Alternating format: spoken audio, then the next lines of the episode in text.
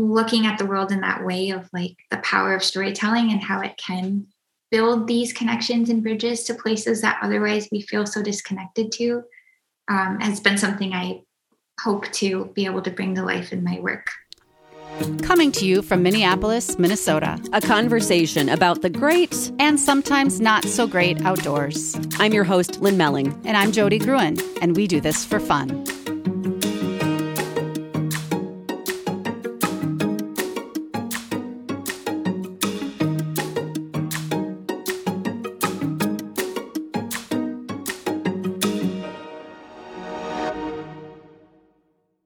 Hey, it's Lynn. And it's Jody. And today we are not at the trailhead. We are actually in our homes because we are interviewing an amazing woman from across the uh, where where is she coming from? San Francisco, I believe. Yes, um, from San Francisco, California. Um, Tasha Van Zandt joining us from Zoom um, not from Zoom, via Zoom. Um, Tasha is an award winning director, cinematographer, and Emmy nominated producer who's documented stories across all seven continents. Whoa. Her um, award winning documentary feature, After Antarctica, follows the life and renowned pol- of the renowned polar explorer and Minnesota native Will Steger and his lifelong journey as an eyewitness to the greatest changes to the polar regions of our planet. Tasha is dedicated to capturing stories that foster empathy and uh, uses her lens, uses that lens to, as a tool to build cultural bridges that lead to greater global understanding. Tasha, cultural bridges, greater understanding. We can't wait to hear more. Welcome to We Do This thank, for Fun. Thank you so much for having me. I'm so glad to be here. And oh, we're yeah. so, so happy to see this ray of sunshine coming to us from California. Yes. So delightful to have you here. So, yeah, let's start with fun. Okay, you are many things, including an explorer, which Jody clued me in on that. So, an explorer is defined as a person who explores an unfamiliar area, an adventurer. And the example given by the dictionary, okay, no joke, is quote unquote a polar explorer so that's quite literally you. So Tasha, you've explored so many places. Um, would you say that polar expeditions are something you do for fun? I would say documenting polar expeditions Exactly definitely something I do for got fun. it. Okay, got and it. Yes. I feel like I mean, I love the idea of exploring as something that we can all do for fun. You know, we can always all explore our own backyard. So, oh, I love whether, that. Mm. Whether it is San Francisco or Minnesota or Antarctica, there's always something to explore. And I feel like just living through a lens of curiosity about the world around us can lead to so many new adventures. Absolutely. But I imagine exploring Antarctica might be a little bit different than San Francisco or Minnesota. How did you find yourself in the most cold place on the planet? That's a good question. Um, well, so I grew up in Minnesota, um, and growing up there, Will Steger was my hometown hero and just such a local legend um, there. And I remember hearing about his expeditions to Antarctica and to the Arctic and tearing out pictures from National Geographic of his expeditions, pinning them on my walls, and saying, one day I want to go to Antarctica. Um, and then years later, um, he was giving one of his eyewitness lectures in Minnesota about the changes that have happened across the polar regions in his lifetime. Um, and we connected afterwards, and that kind of began this journey that we've been on with the film After Antarctica. Um, but so to be able to go back to Antarctica with Will Steger himself, wow, and witness that place through his lens was just the greatest adventure. What an okay. honor for you! That's yes. just so incredible. But all right, so let's backtrack a little bit though. So you met Will Steger just at an event, and then you and he became colleagues. Yes. So I have been. Um, I love that. With, yeah. I'm just. I'm just. I'm trying to understand how these things happen for people. It was very much stars aligned. I think you know I had followed his work for so long and had such an impact on my own path, and I ended up working with the National Geographic Student Expeditions team, leading these expeditions around the world, teaching students filmmaking, photography. Um, and he was a huge inspiration for that work. And um, we first met around nine years ago in Minneapolis. Um, and I had heard of these eyewitness talks that he gives, where he talks about the changes that he's witnessed um, and uh, has done a lot of great work with his nonprofit Climate Generation. And so there was this opportunity to go and see him speak, and I went. And afterwards, went up and introduced myself and told him, you know, about my work as a documentarian and the impact that his own work had on my path. Um, and he, I think, said something around the lines of how they had just been looking for someone to start documenting the Steger Center up in Ely, Minnesota for his upcoming ice ball, um, which is an annual event that he throws on where people help pull blocks of ice from the lake to fill the cellars and um, because the Steger Center is entirely off the grid. Um, and so yeah, I think it was a few weeks after that that we went up and got to see the ice ball firsthand and start documenting. And then this incredible friendship and collaboration grew out of there. And um, yeah, and then we started the full on production of the film around four years ago. So it's been a long journey. And so, just to briefly in, just interject, so if people listening have never heard of Will Steger before, could, could either one of you just briefly sum up who he is and what he does?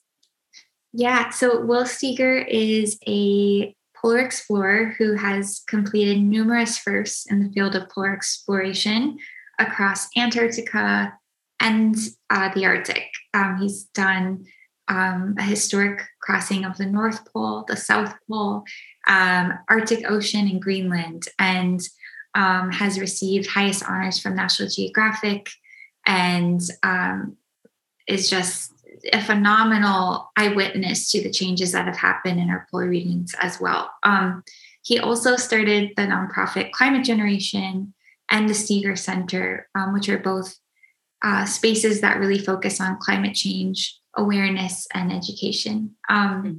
and he's based in Minnesota. Wow. And so, what did you, so you found yourself then documenting this renowned explorer. What was that like? Was that intimidating? Were you excited? I would just love to know. It,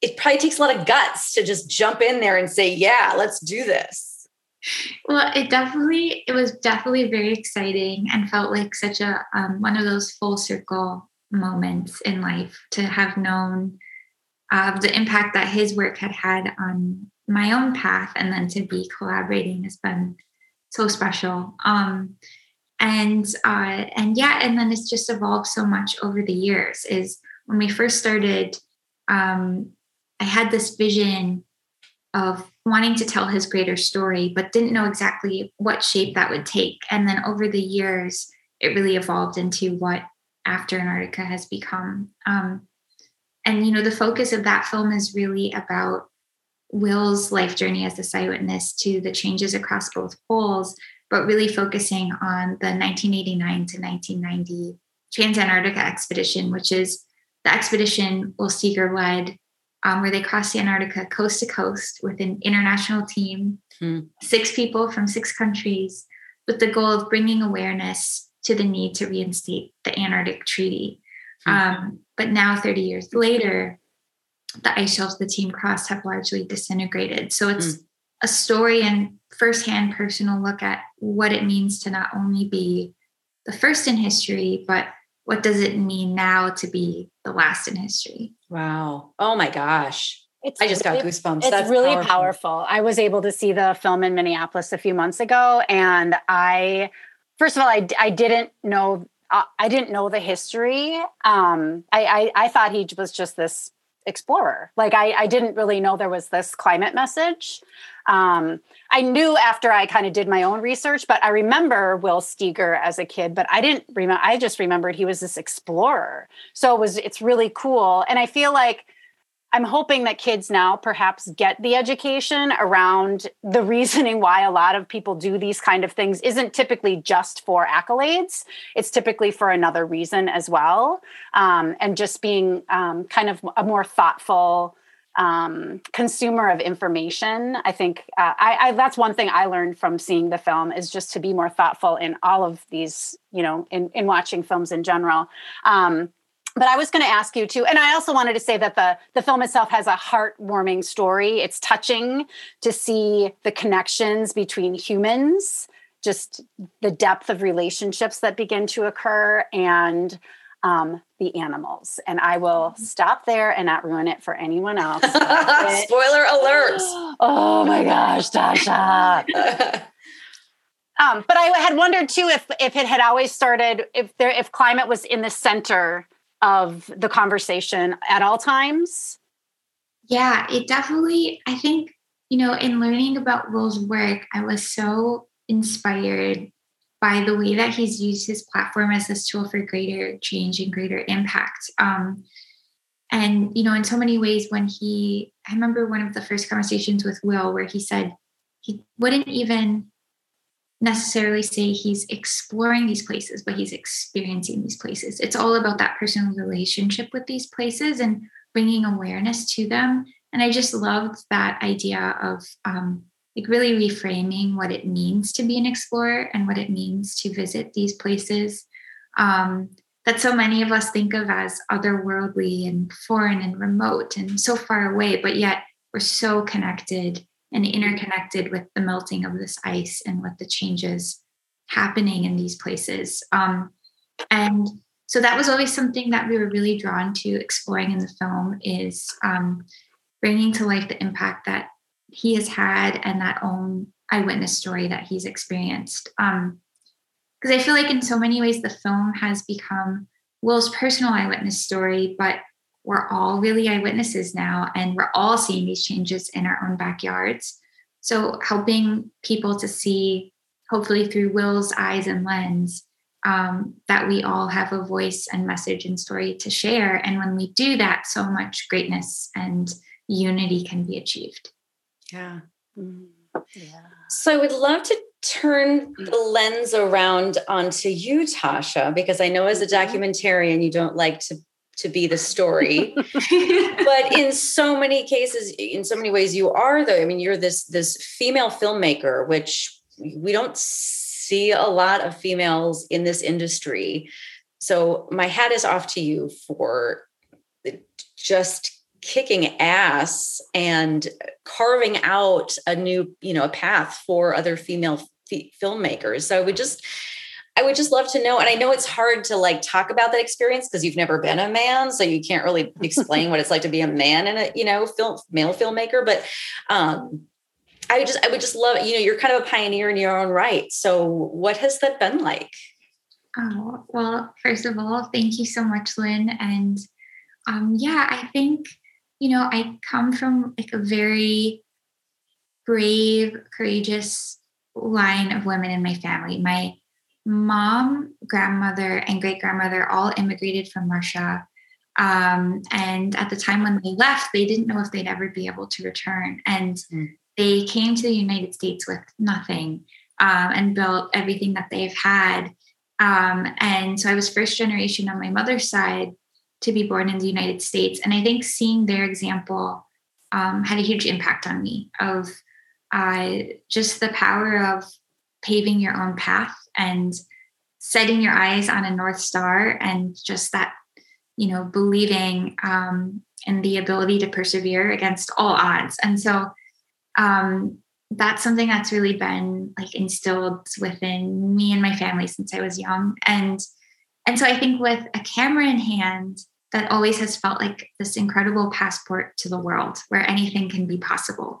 Um, it's such a tool for connection and for translating the world around you and um, and being really present because I feel like when you are documenting something, you're really there in the moment, looking at every little detail. Um, so it's become this tool of how I see the world around me. And even when I don't have a camera now, I feel like I'm constantly looking at the light or the way something moves and just really um, has been this bridge to connect in this new way. Um, and uh, and so yeah i think within that that has always felt like something i wanted to do.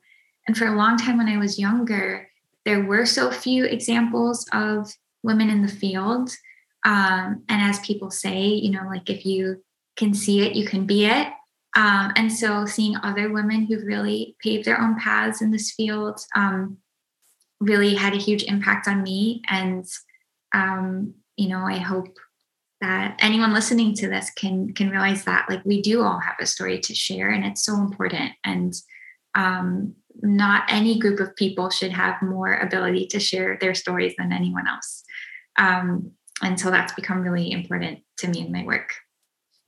That answer is it sheds a light onto what i was going to ask too is just like okay like i've been thinking how did she as a child take these pictures and put them on her wall. Like I was not putting photos or pictures of Will Steger and polar expeditions on my walls. Like I was watching cartoons and you know doing um, playing Barbies and doing things like that, and it makes sense given saying these strong, courageous women um, have been kind of as part of your lineage and how helpful that has been. I did a Google search today about the film industry, exploration, and adventuring and the list that I saw, like I was like like female advent female filmmakers, female whatever. And you know, Google will put up like the first three, and then it'll say like, and you know, 300 more cells. And I did like a combination of a of comparing men and women in those fields, and it's astounding, absolutely astounding how few women, if you put in film industry, exploration, and adventuring, how few women exist in this space. So well, it's so true truly. Thanks, Jody. I mean, it's it is true. It's there needs to be more people making space at the table. There is space actually at the table, and it's just about um, helping people to open those doors. And I think, um, yeah, the industry for so long has been male dominated, and um, and I think that's starting to change, but there's still so much change that needs to take place. Um, and and yeah, and so that's really important to me in my work too, is when I do work with teams, looking at who are the teams that we're working with, how can it be more inclusive? How can we have more um, you know, female driven voices behind the lens? Um, and you know, really working on looking at the teams in that way. I love that. Amen. Woohoo! My hat, like that's just that's what we need is more women behind behind the lens and mm-hmm. holding well, it's the a mic. different it's a different viewpoint. Mm-hmm. Yeah. You know, yeah, there's different than what we see. Exactly. There's um this documentary I watched recently called Half the Picture about um, female identifying cinematographers and filmmakers and directors. And I mean, the female lens is half the picture and mm-hmm. we're missing half the picture and yeah. that. Um, and you know, so I think, yeah, it's so important. And I feel really fortunate to have had the upbringing I had where my family really encouraged me to pursue this path. Um, I remember being really young, and because my family weren't able to bring things with them, one of the few things they had were photographs. And so mm.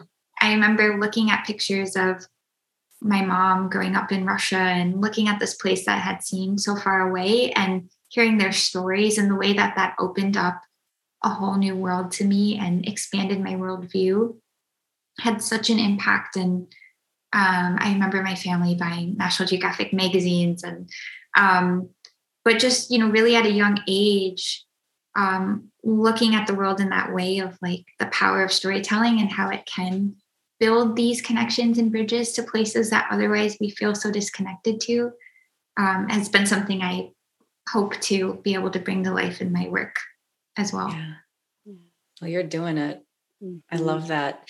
So, so we'd love to know. So, as we talk about women who, you know, like the, the lack of women, any ideas why, or kind of to get into our, you know, flannel shirt guy moments, coyote moments, the joy thieves out there. Um, would love to know. I mean, if, you've had a personal experience in that sort of arena, or if if women in general face obstacles, you know, like this. Like, I just want to know. Like, I would just like to know what what's preventing so many women from getting into this industry. Yeah, I mean, I think the culture predominantly has been so male dominated for so long. And I know when I was starting, I remember showing up on set and being the only woman there. Um, and over time, as I started to grow in my career, really realizing the power that I had to question when I was hired for a project or a shoot of who else is on the team, um, how inclusive is this set, um, and really like requesting and building my own team and set around that. Um, uh, but still, it needs to start at the top. And I think that there are a lot of people who uh, are drawn to hiring the people that remind them of themselves. And mm-hmm. um, and it's really about breaking that mold and realizing that when we do have other voices and other lenses, the stories only become stronger and mm-hmm. more full. All right. Well, so okay, we're at about we're starting to eke out on time here. So we're going to just kick to break really fast. And then when we come back, a top tip. And then maybe we'll get a few more nuggets from Tasha that we can in, sprinkle into some other episodes. So we'll be right back. We Do This for Fun is supported by 515 Productions, a high end video production business based in Minneapolis. The website is 515productions.com. And did you know that Jody is also a health and wellness coach? Check out her website at jodygruen.com. If you like this podcast, we'd love your support. Please rate and review us and hit subscribe. Learn more about us at we do this for fun.com.